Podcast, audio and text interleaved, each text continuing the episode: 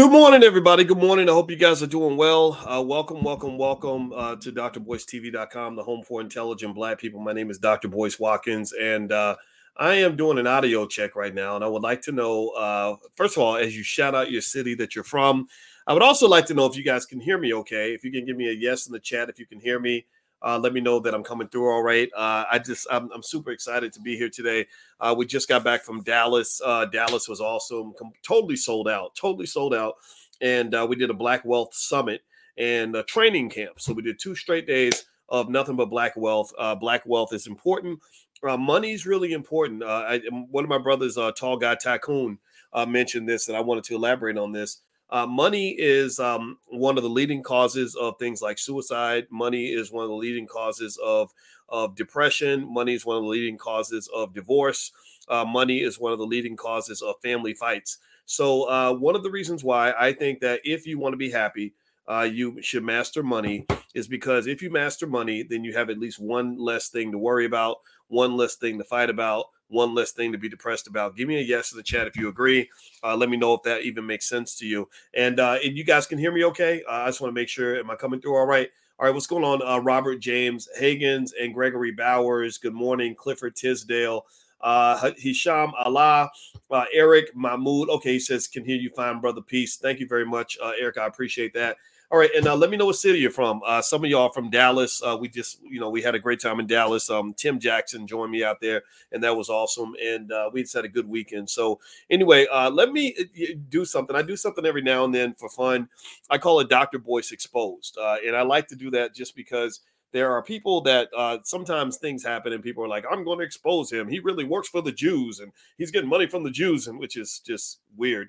Uh, and or or he's really a white supremacist. And I'm like, oh, Lord, here we go again. So so I said, you know what? Instead of other people claiming to expose me, I'm gonna just expose myself. Like that probably sounds weird, I know. But yeah, I said, you know, let me just let me just lay some stuff out and just be transparent about some stuff so we can kind of know what's really going on and what's what. Uh, and here's the thing: I'm never, I've never ever once really asked you to believe in me. I'm not asking you to believe in me. Uh, I, I, I don't. I'm not your demagogue. I'm not the King Kong consciousness. I'm not the guy who is trying to be the next black leader. I, I ain't trying to be none of that. You know what I am? I'm a college professor who was on the faculty of Syracuse University for 13 years who knows finance at a very high level. Uh, and uh, I was the only the only black person on the planet to get a PhD in finance during the year 2002. The only black person on the planet that I know of, male or female. There's nobody that year that I have met to this point who got a PhD in finance that year. And I'm a person who simply said, if black people knew what I know about economics, a lot of our problems would go away. Give me a yes if you agree that one of the biggest problems black people have is economics. Give me a yes if you agree that one of the biggest stressors that we have as Black people is economics. Give me a yes if you agree that uh, if Black people understood money, we would probably have more money. Give me a yes if you agree that one of the quickest ways the white man puts his foot on your neck every damn day of your life is because he controls the money and you don't. Give me a yes. I, that's all I'm asking you to do. I'm not asking you to believe in me. I don't I give it. I don't care. I'm not here to be uh, you know, I'm not Don Juan Mr. Smooth. I'm just a guy who has a message. And I believe this message was sent by God. You know, I'm not a pastor, I'm not a religious guy, but I do believe, uh, in, you know, that there is divine intervention in terms of what we do. Uh, but I'd rather put a guy like Dr. Claude Anderson out there first. I'd rather put, you know, a Malcolm X out there first. I think that uh, those are your leaders, etc. I'm I, I'm just one of your teachers, one of your advisors. So one of the things I want you to understand is that you know rather than getting caught up in the charisma of any particular so-called black leader, uh, which has gotten us into a lot of trouble in a lot of cases, uh, I would encourage you to get caught in get caught in the message. It's the message, man. The message. So, so I'm gonna ask you to, to agree with me or to like me. I, I need to know: Do you like the message? Do you agree with the message? That if we get our money right, if we understand economics at a very high level, our people will be better off in the end. Okay. And that's really what it is because many of the problems Black people have really are traced back to economics. But then to go deeper than that, you know, as a financial doctor, it's kind of like it's like when a doctor sees a symptom, he goes deeper to find out, well, what's the underlying cause of this symptom? right? Like if I if you're coughing and I stop you from coughing, yeah, I can control your symptoms, but that doesn't mean I've actually cured you. Like, oh, well, you're coughing because you have pneumonia. Uh, but then may, it may be deeper than that. Well, you have pneumonia because you really got cancer and your your immune system's weak, right? So ultimately, for Black people, what you got to understand is that is that you you you feel stressed out. Many of us feel enslaved. Well, why? Well, because we don't necessarily have money. Well, why don't we have money?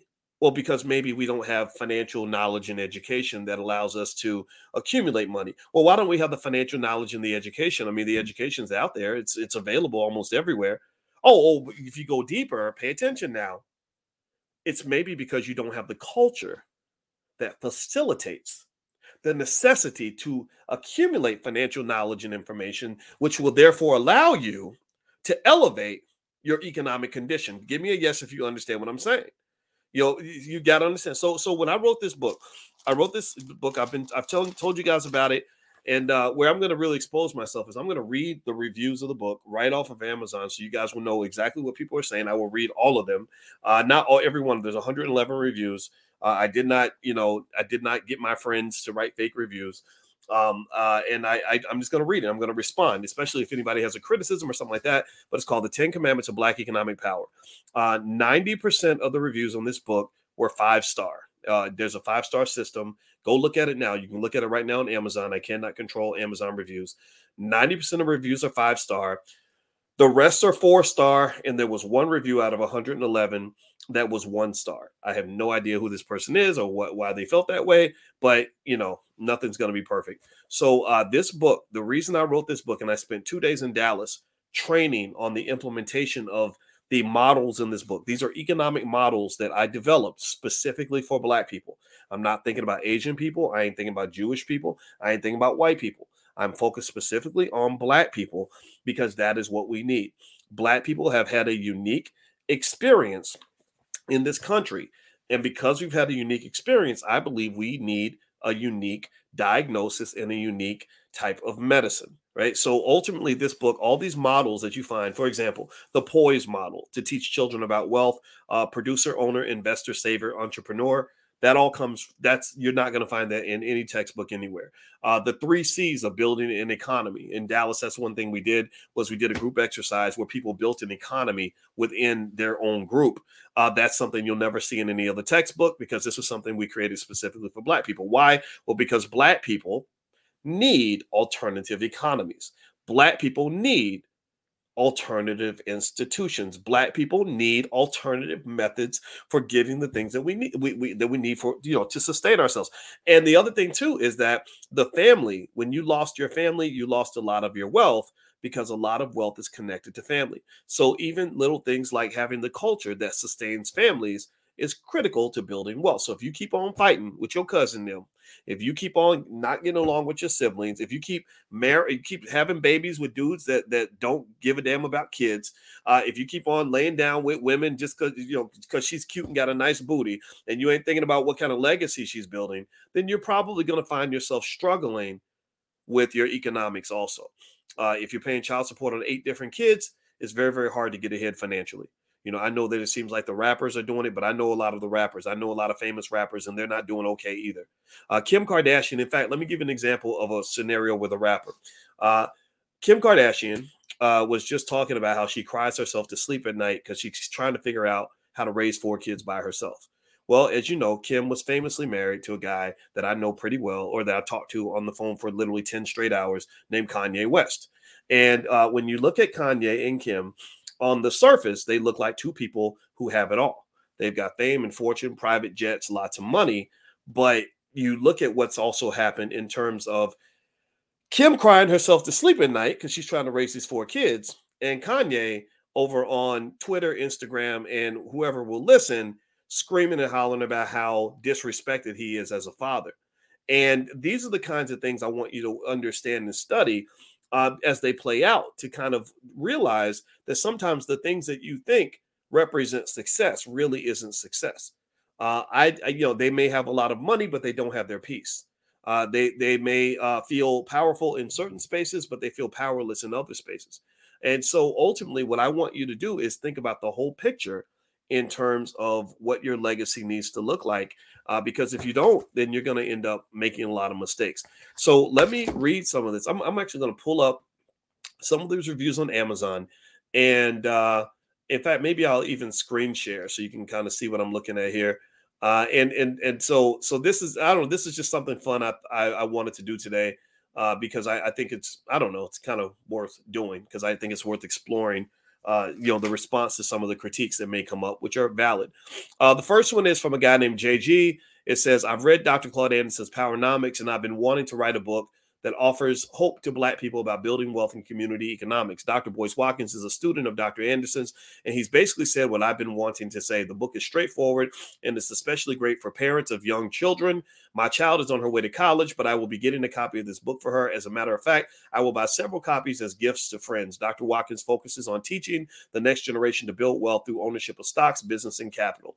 If you follow his podcast, then this book will will read as if he is talking directly to you. I'm excited to work with my wife on the next steps of creating a business that will help our family in the future. This book will not only give you that information, but it will position your mind on why you should create a business for future generations.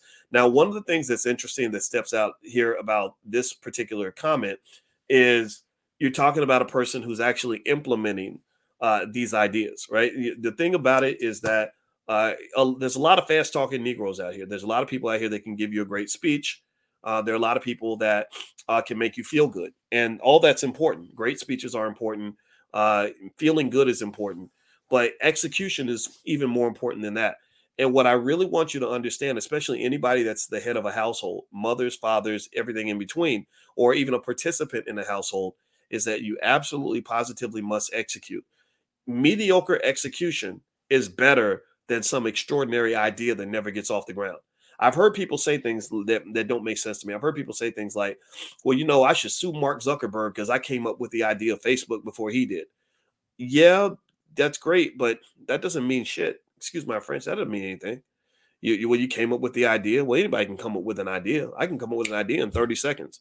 But but it, but coming up with the idea is not the same as executing and doing literally 10 million little tasks required to to complete the idea and see it to fruition. I, I compare it to the difference between uh, making a baby and raising a baby to the age of 18.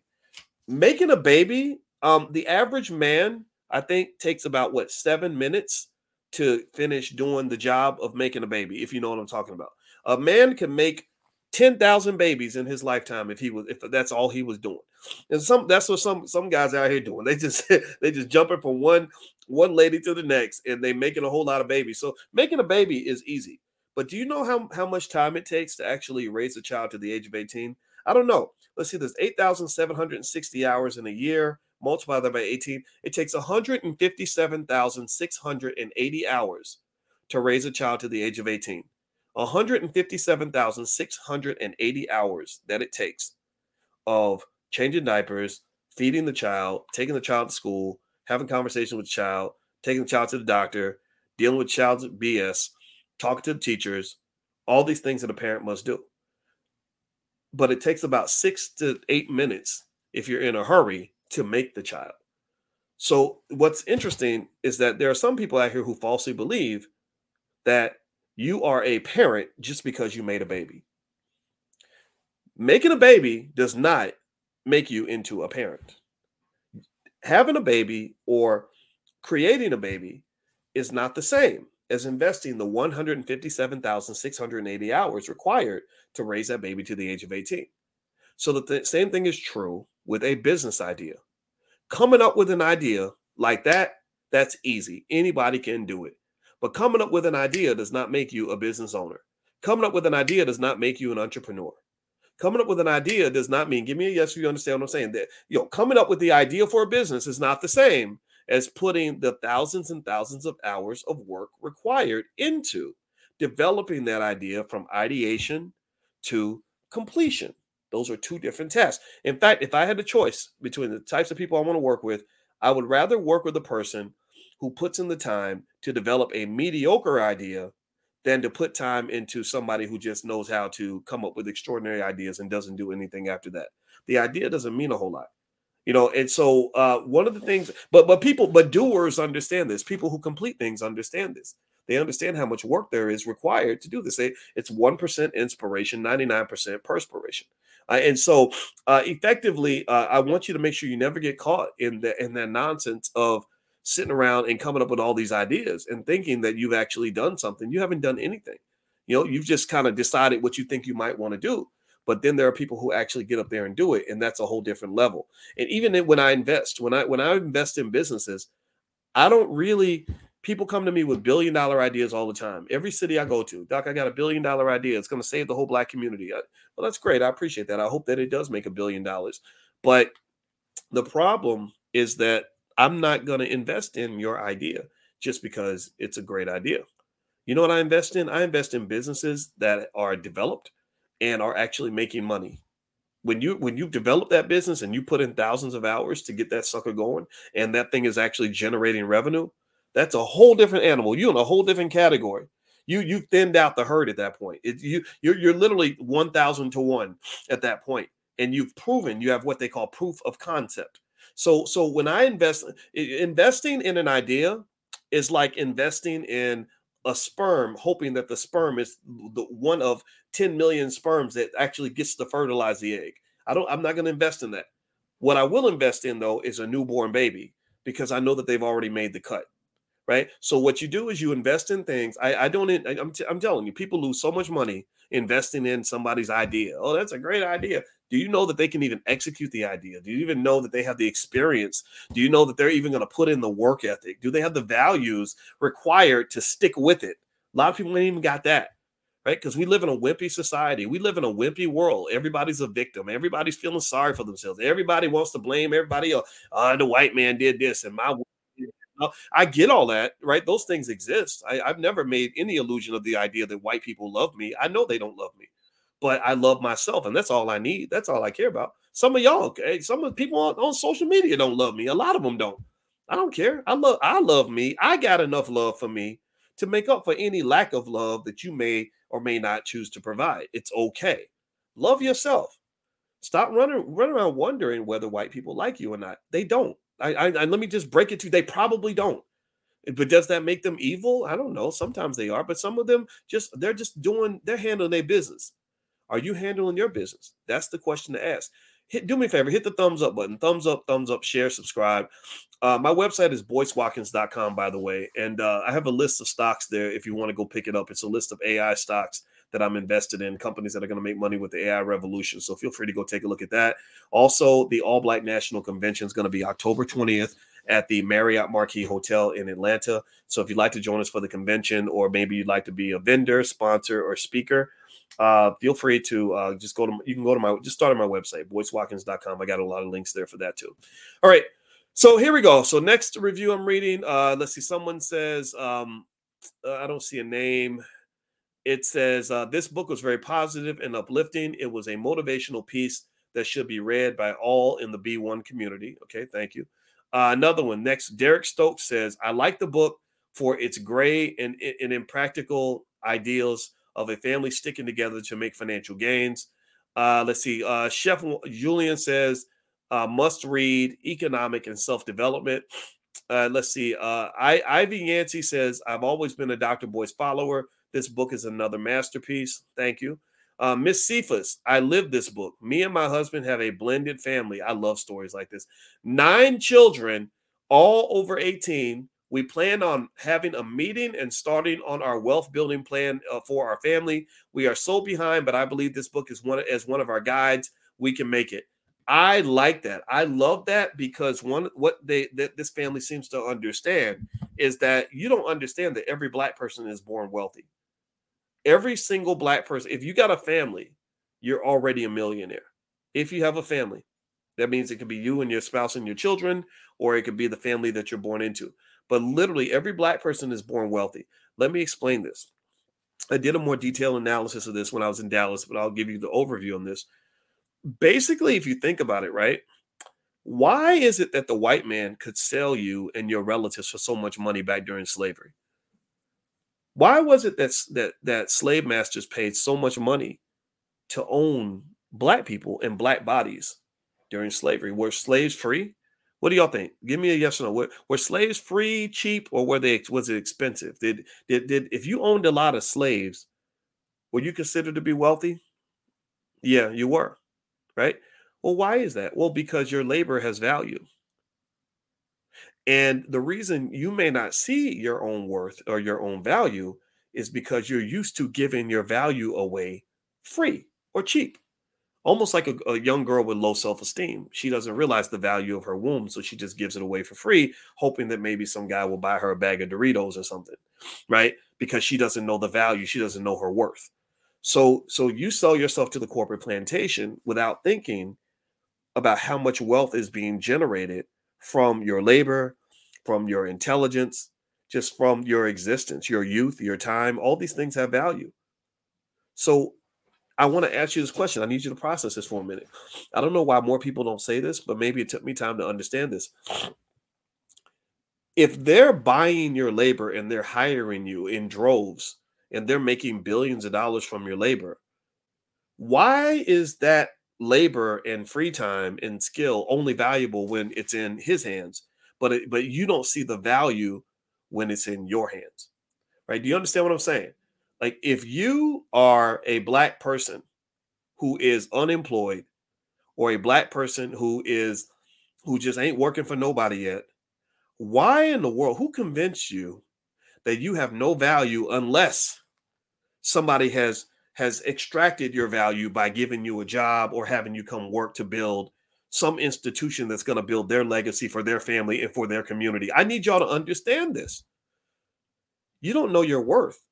So when I say that every black person is born a millionaire or every black person is born wealthy, I can show you. I'm a mathematician. I taught mathematics at the University of Kentucky. I can mathematically show you, and I did this in Dallas. I did this on the board.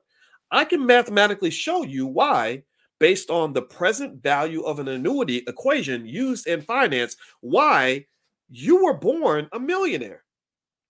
But here's here's one of your challenges. One of your problems is that that wealth only matters if you actually can see it. If you don't see it, then there is no wealth.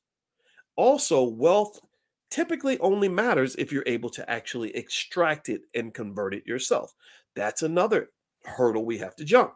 What does that mean? Well, let me explain. I went to a country. My wife is a brilliant black woman. Shout out to all the smart black women out here to hell with all these guys that get threatened by intelligent, educated, high earning black women. I, am a fan of all of y'all. You know, seriously, I, I think these guys that, that, that say that they want women that don't make no money and don't got no education, all that.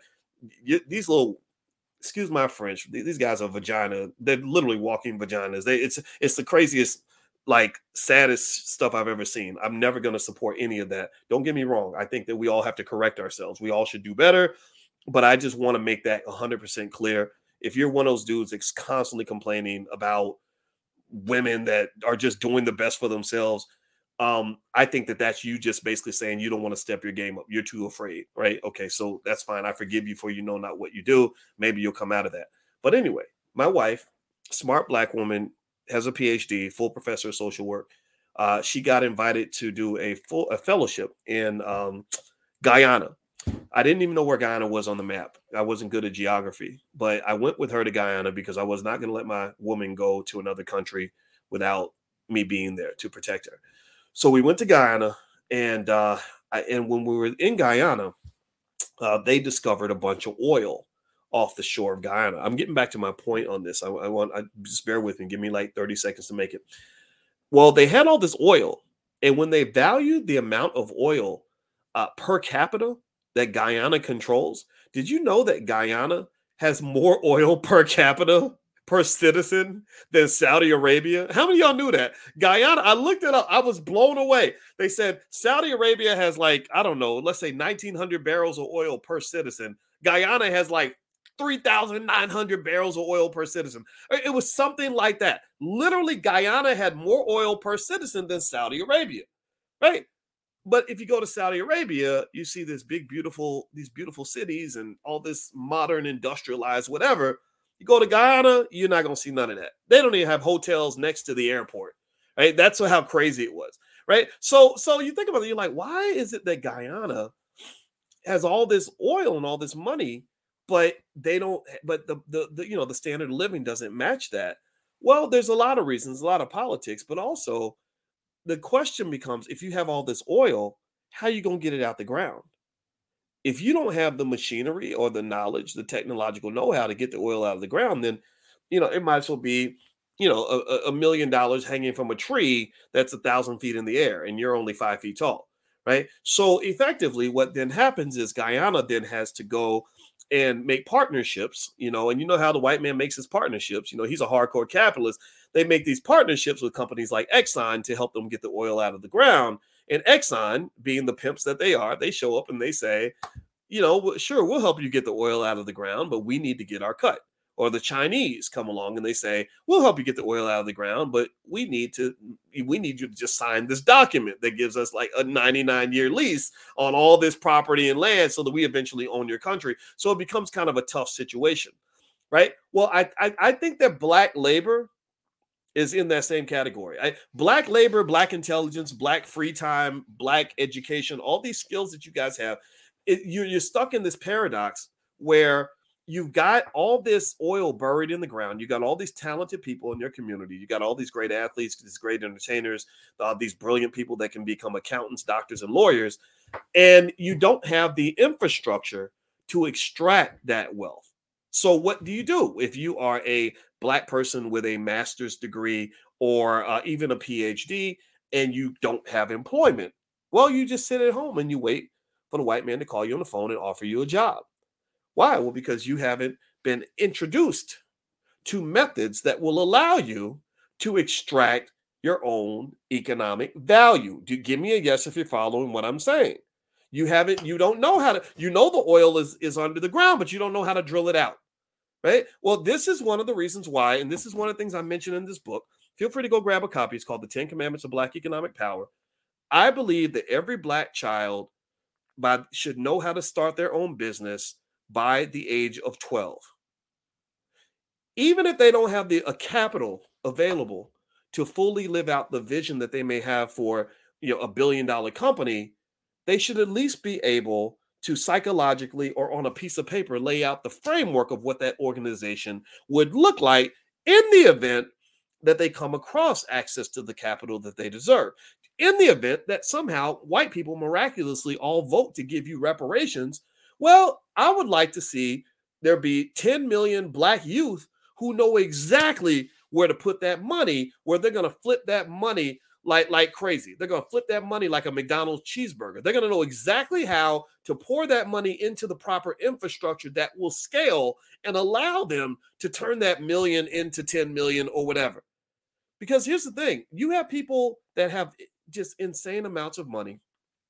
You know, athletes and stuff, guys like Ja Morant, who literally don't even know how to what to do with this money. If I had Ja Morant's money, oh my God, my head would explode. I kid you not. Uh, if you want me to show the book, I'm gonna show the book. Um, if I had Ja Morant's money, you couldn't tell me nothing. I would literally lose my mind. I would literally, I if if, if I could take just 10% of what Ja Morant makes there are so many things that could be done with this right? Well why? Well because my my financial mind is developed. I can visualize things even if we can't necessarily afford to do them right away you know? And, and so so the point is to say that if you don't have economic vision then it won't matter if somebody puts money in your pocket.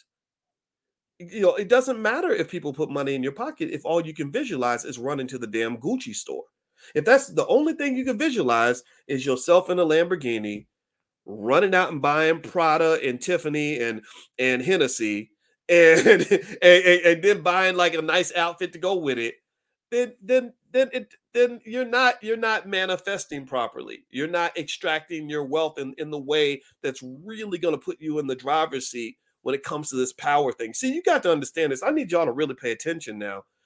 You know, this is where you know when Kanye and I talked for a long time. I this is where I just said I, I am sorry I don't I don't have this animosity toward the Jewish community the way you do. I just don't care about the Jewish community one way or the other. I study them though because what you got to understand is there are far more black people in this country than there are Jewish people. Far more. I think about I think we're about five or six times more in population, but they are killing the game when it comes to positioning themselves and positioning their resources to give them maximum reach, power, and ownership. Pay attention. There's one example that I that I used last week. I'm gonna put this on screen. Hit the thumbs up button while we do that, please. Hit the thumbs up button. All right, I'm gonna put this picture on the screen. Y'all, y'all gonna y'all gonna like this, okay? Because this is a good a good wealth example. And while I do that, uh, please uh, please um, hit the thumbs up button. My website is boycewatkins.com, and I have lots of free stuff uh, on that page uh, if you want to go take a look and get started on your wealth journey. Also, the Black Business School, I should tell you guys about that. We've actually helped over 10 million people buy their first share stock, and you can get started for free. Uh, so don't believe any of the idiots who think that it costs money to go to the Black Business School. That's just not true. Uh, we, we we don't shut the door for anybody. We will accept anyone. All right. So um so here is uh, an image I want you to look at here. Give me one second, guys. Uh, hold on. You know what? I'm just going to put it up. I'm going to share it on the screen because this is a this is a good important part of the lesson. So y'all, I hope you can forgive me. And by the way, anybody listening on Spotify, you're not going to see this image, but also just in case you don't know, um, this podcast is also on Spotify. It's uh, just look up Boyce Watkins and you'll find it on Spotify. All right, so uh, I want to ask you all a quick question. Does anybody know these two people that I'm going to put on my screen? One's white, one is black. Uh, tell me, type in the chat who these two people are. All right. Um, all right. So as you type the names in the chat, um, I'm going to tell you why this is a good example. And if you're on Instagram, in one second, I'm going to tell you who's on this screen. Uh, in in this image, you see a one of the most famous, most talented singers in history. Uh, one of the best, you know, most extraordinary black women ever when it comes to singing. Sang like an angel. And uh, with her, you see her manager, who is a or whatever he was. Uh, uh, his name is Clive Davis, and the black woman's name is Whitney Houston. And Whitney was one of the best singers on the planet. Uh, and the black church produces tons and tons of young black women who can sing like angels. Uh, and Clive Davis went to see Whitney sing. He heard what the rest of us heard. Next thing you know, the rest was history, right? So Clive makes you know a billion dollars from Whitney's talent Whitney probably, you know, she probably in her the course of her career ran through a billion dollars herself. I don't know, maybe half a billion. Anyway, here's what uh, is interesting to me about this picture. So one's black, one's Jewish. Both of these individuals, in my view, re- are reflect uh, various stereotypes, good and bad, of our community. You know, Whitney reflects the the stereotype of black people having just so much talent, being the best entertainers on earth every black church in this country has got some little black girl in there that they should get a record deal or some black man that's that's just as talented as a Chris Brown or whatever. Right? He's Jewish. He didn't get next to Whitney Houston by being the best singer in the world. He got in that position by going to Harvard Law School because he wasn't in a culture, he wasn't in a family that saw everybody picks their path. Everybody picks their, they roll the dice, they pick their best method to become successful. So when he sat with his family and they said, "Well, what's the best way, you know, for Clive to get ahead and to become a great man one day?" They didn't say, "Well, Clive, we want you to go to church and sing uh, with the choir because you know they're they're paying choir singers a lot of money." No, Clive was told to go to Harvard Law School. Why? Well, because they understand they're they're looking at the entertainment industry from two different perspectives. Whitney was looking at the entertainment industry from a production perspective. She was thinking, if I can sing really well, then I can get a record deal. That's what Whitney was thinking when she's in church. Clive is going into the recording industry from a distribution and monetization and ownership perspective. He's thinking, not, you know, can I be the best singer in the world? He's thinking, can I simply position myself as an attorney to become an owner of a record label so that I can go scoop through the black neighborhoods and pick up all the talent. And this is a consistent partnership that has existed a million times over. Uh, all my most of my friends in the music industry, uh, when when I was in when we did our event in Houston, I hung out with my, my buddy Willie D from the Geto Boys. A lot of them have dealt with uh, people from the Jewish community who were managers or agents or or record label owners, right? This is something that is part of the culture, right? And so, and also many of us have seen black people who become entertainers because that's part of our culture. So, so what I would say to you is that when you're looking at economics in terms of how we go about succeeding, uh, what our value system tells us to do with our time, how we invest the resources that we have, we end up sort of putting ourselves sometimes in a box that may sometimes become the wrong box. I believe that rather than being mad at the Jews, and I said this to Kanye, I said, rather than being mad at the Jewish community, calling them names because they're winning, right? Whenever you win, just so you know, when you start winning, someone will always call you a name because it's easier to call you a name than to compete with you. It's easier to call you a name than to learn from you and, and, and actually reach that same level, right? It's easier for me to talk smack about somebody doing better than me than for me to actually try to do better than them. I've already tried that. That didn't work. So now I'm just to try to, you know, besmirch your reputation or whatever. I don't get into any of that. I look at it as um, maybe as black people, because here's the thing I know what the Jewish community knows. I taught Jewish students when I was at Syracuse University. I, I I understand. Like there's nothing, there's no business model they have in place that I haven't been exposed to at some point. And, and, and I'm not the only one. You have a lot of people in your community who understand exactly how they were able to accumulate so much wealth and power. And so what I would uh, you to consider is this look, while we still are going to have our talent, our talent's going to ooze. We're still going to have our Michael Jacksons and Whitney Houston's and everything else, our, our LeBron Jameses and our Shaquille O'Neals. That's just we're just we're just amazing like that.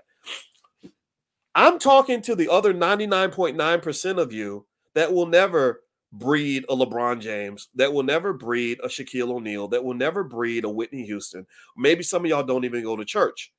Well, the rest of y'all, the question becomes how do you get in where you fit in? And getting in where you fitting in might mean that okay, the amount of energy that our family might normally put into sending our kids to football camp. Because think, think about this. There are parents that will, will spend a thousand dollars getting their kids through football camp and basketball camp and cheerleading camp that won't spend ten dollars getting them through an academic program. This is not about access to resources because some of these programs are even free. This is not about not having enough money. This is not about not being able to afford it. This is not about like, oh, well, this is just this is just for rich people. No, no, no. Some of these programs are free. I know people that run free academic programs that still can't get black people to come through. They'll they'll say, well, look, for white people, we charge them $500, but for the black kids, they get to come for free. I still can't get the mama to send their kids. I still can't get the daddy to send their kids, but we will pay money to send the child to the football camp or to the basketball camp. Some of y'all's kids are not gonna, most of y'all's kids are not gonna be playing football after you turn eh, they turn 18. That's it. their football career will end when they finish high school.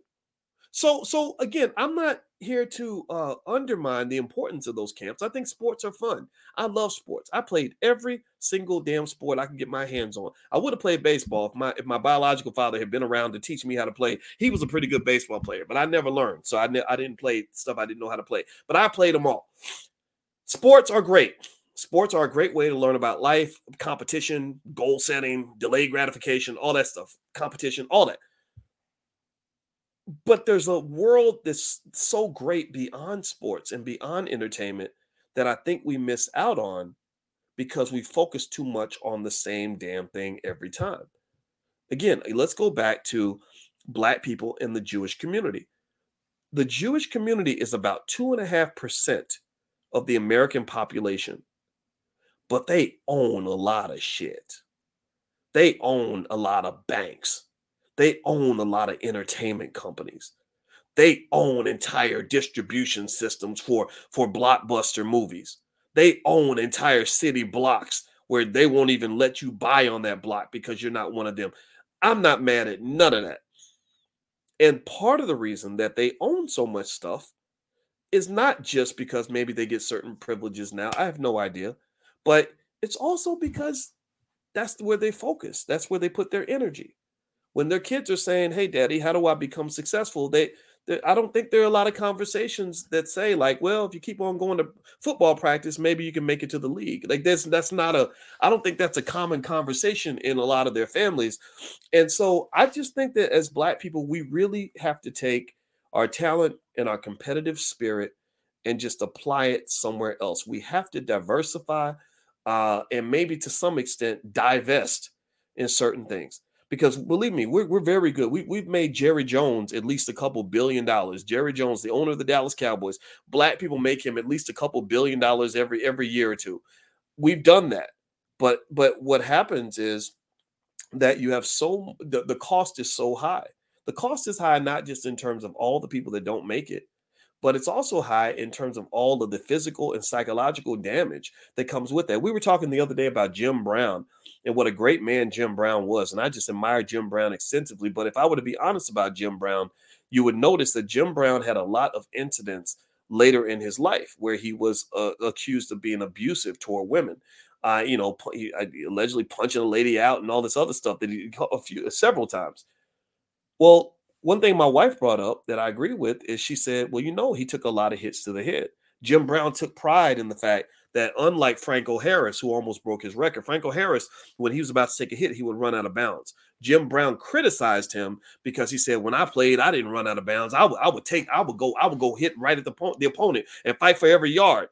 Well, think about that. Every time he ducked that head, remember the helmets weren't that good back then. He would duck that head and take that hit to the head. So Jim Brown probably had tremendous amounts of brain damage. You can't be the NFL's leading rusher of all time and not have some type of CTE in your head.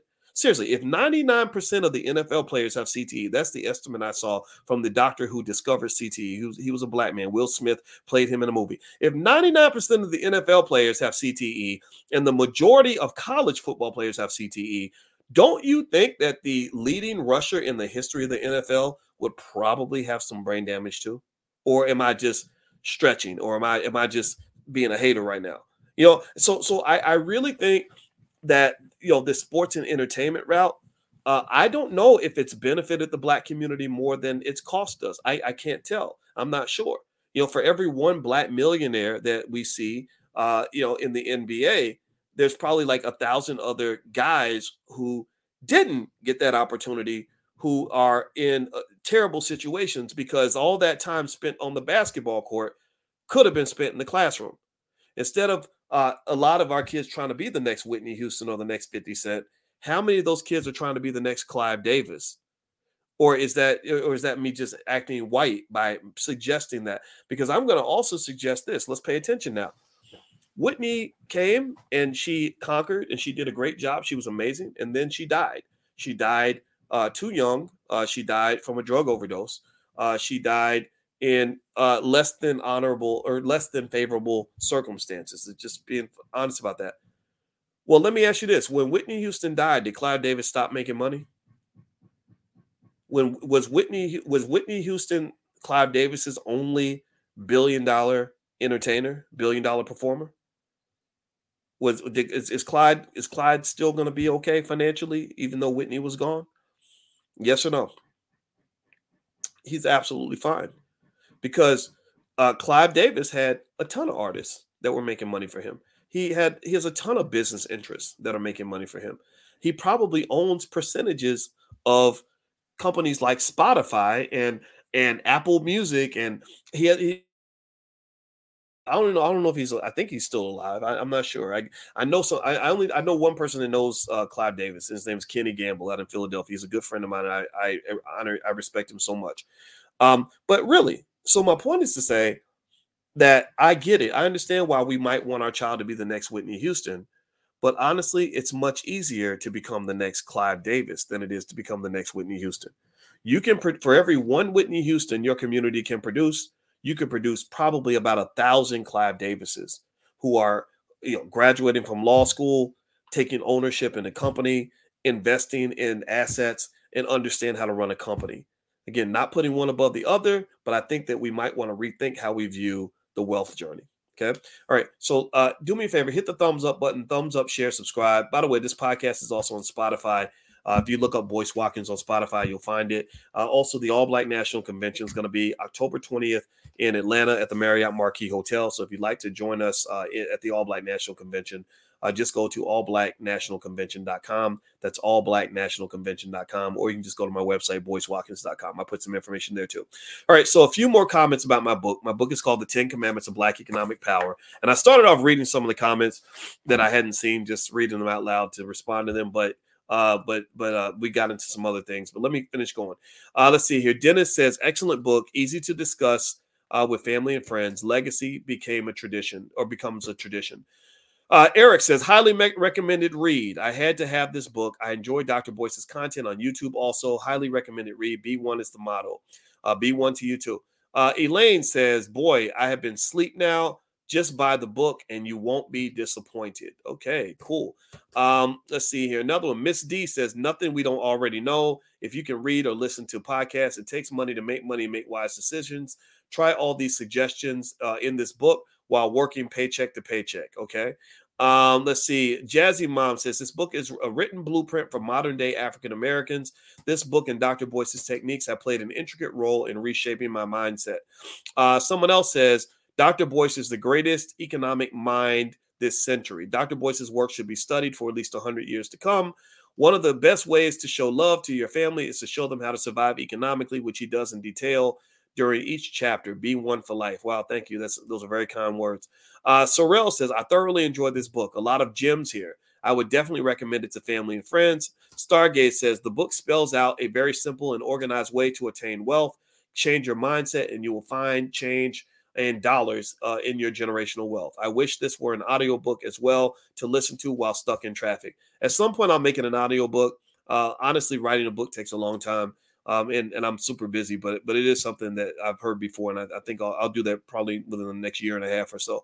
Uh, let's see here. Someone says uh, the book uh, Ten Commandments of Black Economic Power is a reality check for entrepreneurs that want to make an impact in their family and community. Kamala Pierce says, I want to start this review by saying I'm truly appreciative to Dr. Boyce Watkins for sharing his knowledge. I am so thankful for this book. It's a game changer for my life. Uh, the Ten Commandments captures and motivates you. Although the author is a financial master, his delivery in this book is very comprehensible. As a result of this book, my thought process has changed forever. I've told several family members about the book. Uh, this book right here, I highly recommend. So if you want to go look at the reviews, of, I didn't read. I read you know the first ten or fifteen that were up there.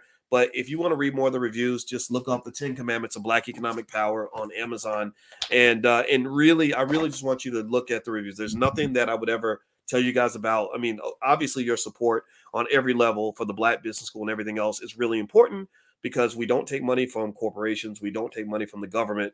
Uh, so you'll never hear black black liberation brought to you by Walmart. That's not something that I believe in uh, because I don't think it works. Uh, I think freedom, but but then again, the problem is that freedom is not free, uh, and so uh, so while some people make fun of me for having to raise money for the Black Business School or talk about money or everything can't be free, we have to do it because I want to build this institution. And I want it to be independent. I don't want anybody telling us what to do. I don't want anybody undermining this message. Uh, I would die for this message because I believe in it that much. I know that this stuff works, and so whatever you do, wherever you get your you know your your your process from, um, I just encourage you to understand that when you are black, in my view, you have to think differently. You cannot follow the pathway that was set for you at birth. That is not a pathway. You were not designed in this society uh, to be uh, empowered, free, liberated, none of that stuff. Uh, empowered, free, liberated people are not good for the economy, right? If you have 10 million people or 100 million people that are financially literate, then that means the banks stop making money. Uh, that because they're not they're not going to be able to charge you those fees you, you get for uh, you know mistakes you make in your bank account. That means corporations don't make money because they can't convince you as easily to come work for them to build wealth for their families. Uh, and so, what I would say to you is that you're going to have to come up with this on your own. And I believe every family should have its own curriculum for almost everything, but especially for economics. And uh, that curriculum should center around the three pillars of wealth stock market investing, real estate investing, owning your own business if you focus on those three things as well as other a few other nitpick uh, issues here and there then you'll you're going to be fine like all this talk that you hear constantly uh, this this disempowered talk this victim talk that you constantly get inundated with that being black is, terrible and there's no way you can fix it and all that i think that's designed to um, make sure that you are uh, that you're dependent on other people right? Because there are people who benefit financially and politically by keeping you in that victim box. Because if you need them, then you're going to give what you can. You're going to give them money. You're going to give them votes. You're going to give them whatever in order for you uh, to survive because you don't believe you can do it yourself. If I if, if I if I'm convinced that I can't get myself from point A to point B, then I have to ask you for a ride. Right? If I'm convinced that I have no legs, then I have to ask you to give me a wheelchair. And uh, and I don't think you have to do that. I think racism, yes, structural racism is a real thing, but the racism in the form that people talk about it is is is it's just yapping. It's just people talking. You know, uh, most black people I know who fortify their families, make good decisions, put themselves in a strong economic position. Not only are they free, but they are in many cases actually telling white people what to do. You know, and, and, and this is not just a new phenomenon. You can go back 40, 50 years and you had some super empowered black people who wasn't walking around constantly fearing whatever the white man was going to do next. You know, and that's the tradition that gets lost because they want to put you in that victim box and I'm and I'm not interested in that. I don't think that's how you succeed in this society. All right. So anyway, guys, I'm about to get out of here. Uh, please uh, hit the thumbs up button, thumbs up, share, subscribe. And again, you can go to Spotify and look up my name, and you'll find this podcast on Spotify. Uh, and if you go to boycewatkins.com, there's some stuff there, financial flashcards for kids, or uh, you can find information about the convention, or also the book, The Ten Commandments of Black Economic Power, is available on Amazon. So thank you guys for listening. God bless you. And uh, by the way, tonight on Dr. Boyce TV, I'm going to bring in this woman I've known for a long time, Dr. Mary Stoddard, who uh, her and her husband, her husband's a black cardiologist, and Mary was raised as a sharecropper, literally, with 11 siblings, I believe. And they were super dirt poor, but they got all their kids through college by one child helping the other. It's an amazing story. But here's the other cool thing every single one of Mary's kids is a medical doctor or a PhD. She has like five kids, if I'm not mistaken. And I believe, and I got to double check, every single one of her kids is a doc, MD, or a PhD. Every single one of them. And then even before that, the generation earlier, 11 kids, all sharecroppers, all finished college because they had a model, they had a plan. So I want to bring Mary on today because this is the stuff we need to learn. These people need to be our professors. These are the ones who can teach you how to succeed despite what your whatever the rest of the world says and thinks. Um, her name is Mary Stoddard, and uh, and she's not a famous person, but she should be, and her husband should be famous too, uh, because this is something that they did, despite all the you know like oh racism, this racism's the reason I don't take care of my kids and all this other nonsense. They just grew up on uh, this concept that is politically problematic for some people, but I love it. It's called personal responsibility. It's called accountability. They didn't sit around making excuses. They solved problems. They solved problems. So, anyway, so Mary Stoddard, S T O D D A R D, that's who's going to be my guest tonight. And I reached out to Mary because I wanted to know how Mary did it for all the parents out here that are not looking for excuses, but are looking for results. So uh, that'll be on tonight on drboycetv.com. So I'll let you guys know. I'll send you an alert when it when it happens. All right, have a good day, everybody. God bless you. Please hit the thumbs up button on your way out. I will see you all soon. Take care now.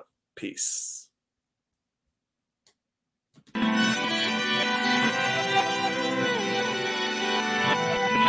Here we are, clan the isms, cataclysm, great. Our people out here struggling, trying to make it in this state. Everybody out here doing it, but we the ones who late. Now, family, we the ones who gotta delegate. Get that money in the power, never be fake. Stick to co-sign for three. What did he say? Uh, create jobs, support our own. Educate the same and buy back your home. Got three degrees, triple ten. Three PhDs, now we on the CNN. DBTV, let's talk about negligence. Ignorance is bliss, but we can turn it to intelligence. Believe none of what you hear, half of what you see. Let's break it down here on Dr. Boyce TV. Here we are.